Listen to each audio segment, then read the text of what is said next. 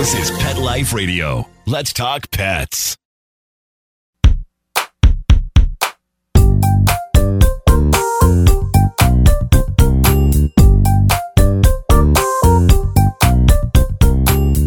Hello, everyone. I am Dr. Jill, and this is Vet Candy. I'm super excited to be your guest host again. Uh, Vet Candy's host, Meryl Simpson, is a senior veterinary student at Colorado State right now, and she's out interviewing for a post grad job. So we've all been there. Let's all send her some positive thoughts. I am really excited for you to meet our guest today, Dr. Ginger White. She's the Director of Shelter Medicine at the Santa Barbara County Animal Services. She's also a new mommy to baby Gia, who's almost one month old, and Ian, who will be three in September. So, welcome to the show, Dr. Ginger. Hello, thank you for having me. So, I was looking some information up about you, and I saw that you're a UC Davis grad. Yes. And one thing that shocked me was is that you were saying that you met your husband and you dated him for 10 years before you got married. Yes. And I started doing my calculations on my fingers and I realized you guys dated through vet school. Yes, we did. Yep. Okay, my first question of the day is how did your relationship survive vet school? It actually wasn't too bad for us. I met him right around the time when I found out that I was accepted to vet school. He actually, his dog unfortunately got ran over and was brought into the clinic I was working at. And the dog had minor injuries, so he had a full recovery. But that's how I met him initially. And then we started dating after that. So I moved up to Davis just a few months after we started dating. So the first year was long distance, which was hard. But we really hit it off. So he ended up moving up there. And it wasn't really too hard for us because we just got along so well. We, we lived together in the same apartment and he was really supportive. And he knew because I explained to him how crazy my life was going to be, how busy I'd be. So he didn't have expectations that I'd have a lot of free time. So it was pretty good actually for us. The internship year after that, that was hard. Well, you know, it sounds like it should be a movie starring Kate Hudson, right? And she's a, you know, this vet student who's in a clinic and she meets her love interest who brings in his dog. Yeah. Uh, maybe it's just me. That's very interesting. So, what kind of what does he do? he does a variety of things. He's he's sort of like an, an artist in a way, but he does kitchen cabinets and countertops and like concrete countertops and he kind of designs and then builds the kitchens and bathrooms for new houses and remodels. He's pretty creative in that regard. So like I would say he's like a designer builder. So it's like a left brain, right brain relationship. Yes. for So if an actor was going to play his part and you're Kate Hudson, who is your husband? um I think hmm I would say Matthew McConaughey. Oh, you know, I didn't want to uh, jinx. That's exactly who I was thinking of. I could Yeah. just see that. I mean, we need to write a script and get this out to Hollywood right away. that would be great. Yeah. So then you started out. You said you did you do a residency first, or you went in straight into general practice? I did a one year internship first. Okay. I considered doing a residency, but at that point, I was really ready to have some more time in my life. It was hard working that hard and not making any money yet. So I just, I didn't do the, the residency part. So why did you get interested in shelter medicine coming from general practice? I actually always wanted to do it even before I went to vet school. I used to volunteer at the shelters and I felt a strong kind of tie to that part of the animal community. But after when I first started working in general practice and I started looking for shelter jobs, most of the jobs required at least five years of experience and the ability to do, you know, 20 to 40 spay neuters in a day. And I, I didn't have that kind of experience. So I figured I would do some general practice first and then try and get my foot in the door a few years later, which is what I did. And and I think you worked at a spay neuter clinic too, right? Well, when I was still in general practice, I started picking up some spay neuter shifts at the shelter, the shelter I currently work at, and they were very supportive. You know, I told them right off the bat, I'm not the fastest surgeon, and they said that's fine because we need the help and we just want someone who cares about the animals. So that's how I was able to to get into it. So how many neuters could you do in a day? What's your record? Oh gosh, I don't know. record be for, it depends on if it's you know dogs or cats. I've, I've Cats. cat. How many cat neuters could you do? I could probably oh cat neuters, man, a hundred. Do a lot. Yeah, it's the dog spays that slow me down still. oh yeah, yeah. So now you're the director of shelter medicine, right? Yes. Okay. So do you oversee a staff of veterinarians? Yes, I oversee the veterinarians and the technicians and the assistants. Um, and I also oversee the medicine for it's three separate shelters in our county writing the protocols educating the staff making sure everything is up to date with current practices and best practices you know in shelter medicine and medicine beyond. So a lot of it is more administrative. I do still do a little bit of surgery and i do a lot of exams and medical treatment but there's a lot of meetings and and writing and and overseeing like the controlled drugs and some things that are not so mm-hmm. fun, but but I like it. So I was reading an article the other day that they were saying that there's a shortage of shelter vets. Is that true? I actually just read an article that was specifically describing that problem in a portion of Florida. Um, I would say that it is true because this is my second maternity leave, and with both of them, it's been very difficult to find relief vets that want to come in and do shelter medicine. You know, even in my area in California, where there's you know quite a few veterinarians around. So i would think that's probably a widespread problem. But i think i think veterinarians are getting more interested in it now. I think it's kind of less scary than it used to be. People used to think it's really sad and you just deal with a lot of euthanasia but that's not necessarily the case you know depending on what shelter you're at. You have the opportunity to do a lot of good. So i think it's coming around but there's there probably is still quite a shortage. So let's talk more about fun stuff. Let's talk about babies so I was, you know, again, I'm pulling out my hands to do calculations here. Um, so it looks like Ian was like only a year old when you found out about your new pregnancy. Yeah, I think he was about a year and a half. Okay. 17 months. Yeah. So you're going to have two in diapers then, right? Yes. Yes. We have okay. a lot of diapers.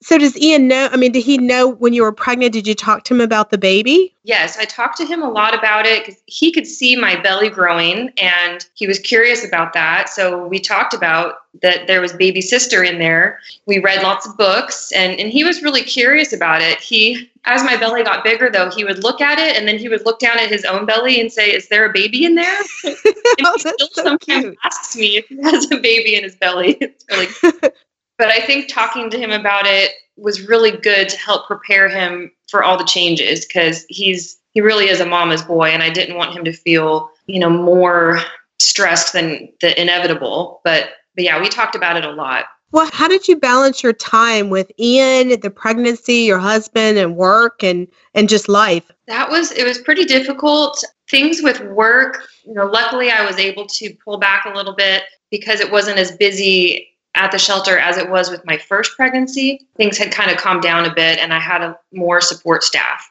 than I had the last time. So I was able to delegate a lot of things at work and not work more than I felt comfortable, you know, because you get I get really fatigued during the pregnancies. So I did pull back at work. My husband's really supportive and helpful with with our son Ian, but it was it was exhausting to tell you the truth. I was pretty tired it was very different than being pregnant without a toddler, that's for sure.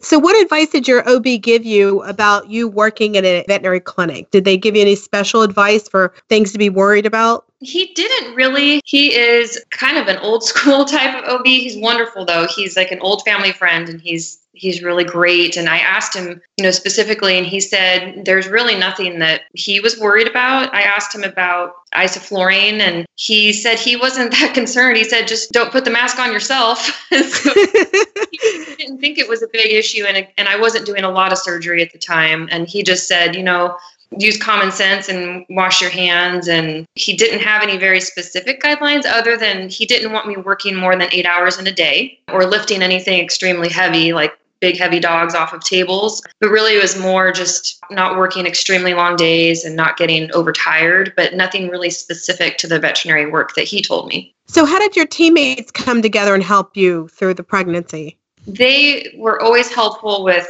you know taking on more of the the surgery or the exams if needed. You know sometimes if there was a lot of treatments and exams you know some of the other vets would be able to see those patients the day prior just so that there wouldn't be like a heavy workload. The rvts that i work with are always really helpful and if there's anything they could help with you know they would do it for me just depending on what the tasks were. But and they threw me a really nice baby shower with lots of food.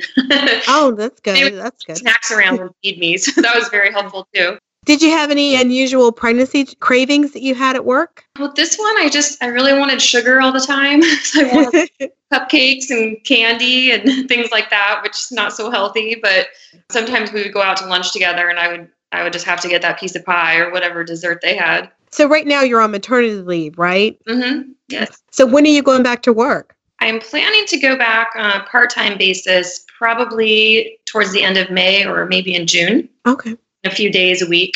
Okay. Are you breastfeeding? Yes, yes, we are. So, what's your biggest challenge with breastfeeding? The biggest challenge will be when I do go back to work, uh, making sure that the baby will take the bottle. I had some struggles with that with my son. And then it's not so much, you know, finding the time to pump at work because my work they let me pump whenever I need to, but it's lugging all that equipment around. you got to bring, there's so much you have to kind of bring around with you. And since I go to three different shelters, it's, I feel like every morning I'm, I've got four or five bags of things to bring and then you've got to bring it home and wash it all and get it in the freezer so it's more just transporting all that equipment but but yeah with my son luckily i had a i found a wonderful nanny that he he did well with the bottle from her because he wouldn't take a bottle even from my husband so oh yeah it's when i'm around it's we have no trouble with it but it's it's that leaving them part it's really hard and they're just used to mama oh yeah yeah so you're going to try it you're going to go back part-time and then go back into full-time I'm actually not sure when I will go full time because I, I really want to spend as much time with them when they're little that I can. Mm-hmm. Think that maybe when they're in school and they're older, I might feel differently. But right now, I, I don't want to miss out on too much. But I also don't want to be completely stay at home. So I think I'm going to find a balance there. I'm thinking maybe three days a week. We'll see what it looks like. But full time, I, I don't think I'm going to want to do that anytime soon. Because there's the mom guilt, right? Right. Yeah. It's, it was really hard to leave my son when he was an infant. It was way harder on me, I think, than him. But I know I'll feel that way again. Oh, yeah, definitely. So, what's the best thing about being a mom? Oh, the best thing is just, I think, seeing them grow and develop and and change and then just grow into these little people with unique personalities and just it's really amazing to see that and and to just spend that time with them and have such a close bond it's difficult to put into words i think but it's just this feeling that you have kind of when you look at your children and you're snuggling them and it just you feel like a wholeness that you you never knew you were lacking if that makes sense. Yeah, yeah. So, what's your advice to a veterinarian who is thinking about having children or you know thinking about getting pregnant? What would be your advice to her? I would say make sure that you do some planning ahead. So you want to talk to your employer about it because I think it's better to just be honest and and straightforward with them so they know to expect it because I think that line of communication could be really helpful because then when you do need your maternity leave it's going to go a lot smoother and I would also say to make sure you look into disability insurance and you know what type of benefits you're going to be offered. I didn't know to look into that prior to my first so that after you're pregnant, then you can't get those type of disability insurance if you need to apply for it. So I think planning everything out that way. But I would also say, you know, if you want to have children, don't wait until the perfect time. Just make it happen because the years go by. And I know I was putting it on hold for a long time because I felt like I was so busy with work and I didn't have the time. And I finally just did it and thought, why did I wait so long? So I think a lot of vets get caught up in that. And I think you need to put yourself and your family first and just do it that's great and that's that's exactly true and i think the other thing too is once once you become a mom you realize why your mother was the way she was. That's one thing i realized. It all made sense right? For sure. Yeah it's like it all of a sudden you have this clear thought of why your mother was the way she was so hopefully my mom's listening to this and she'll know that I actually now I understand why she was like the way she was. so we like to end the show with something fun.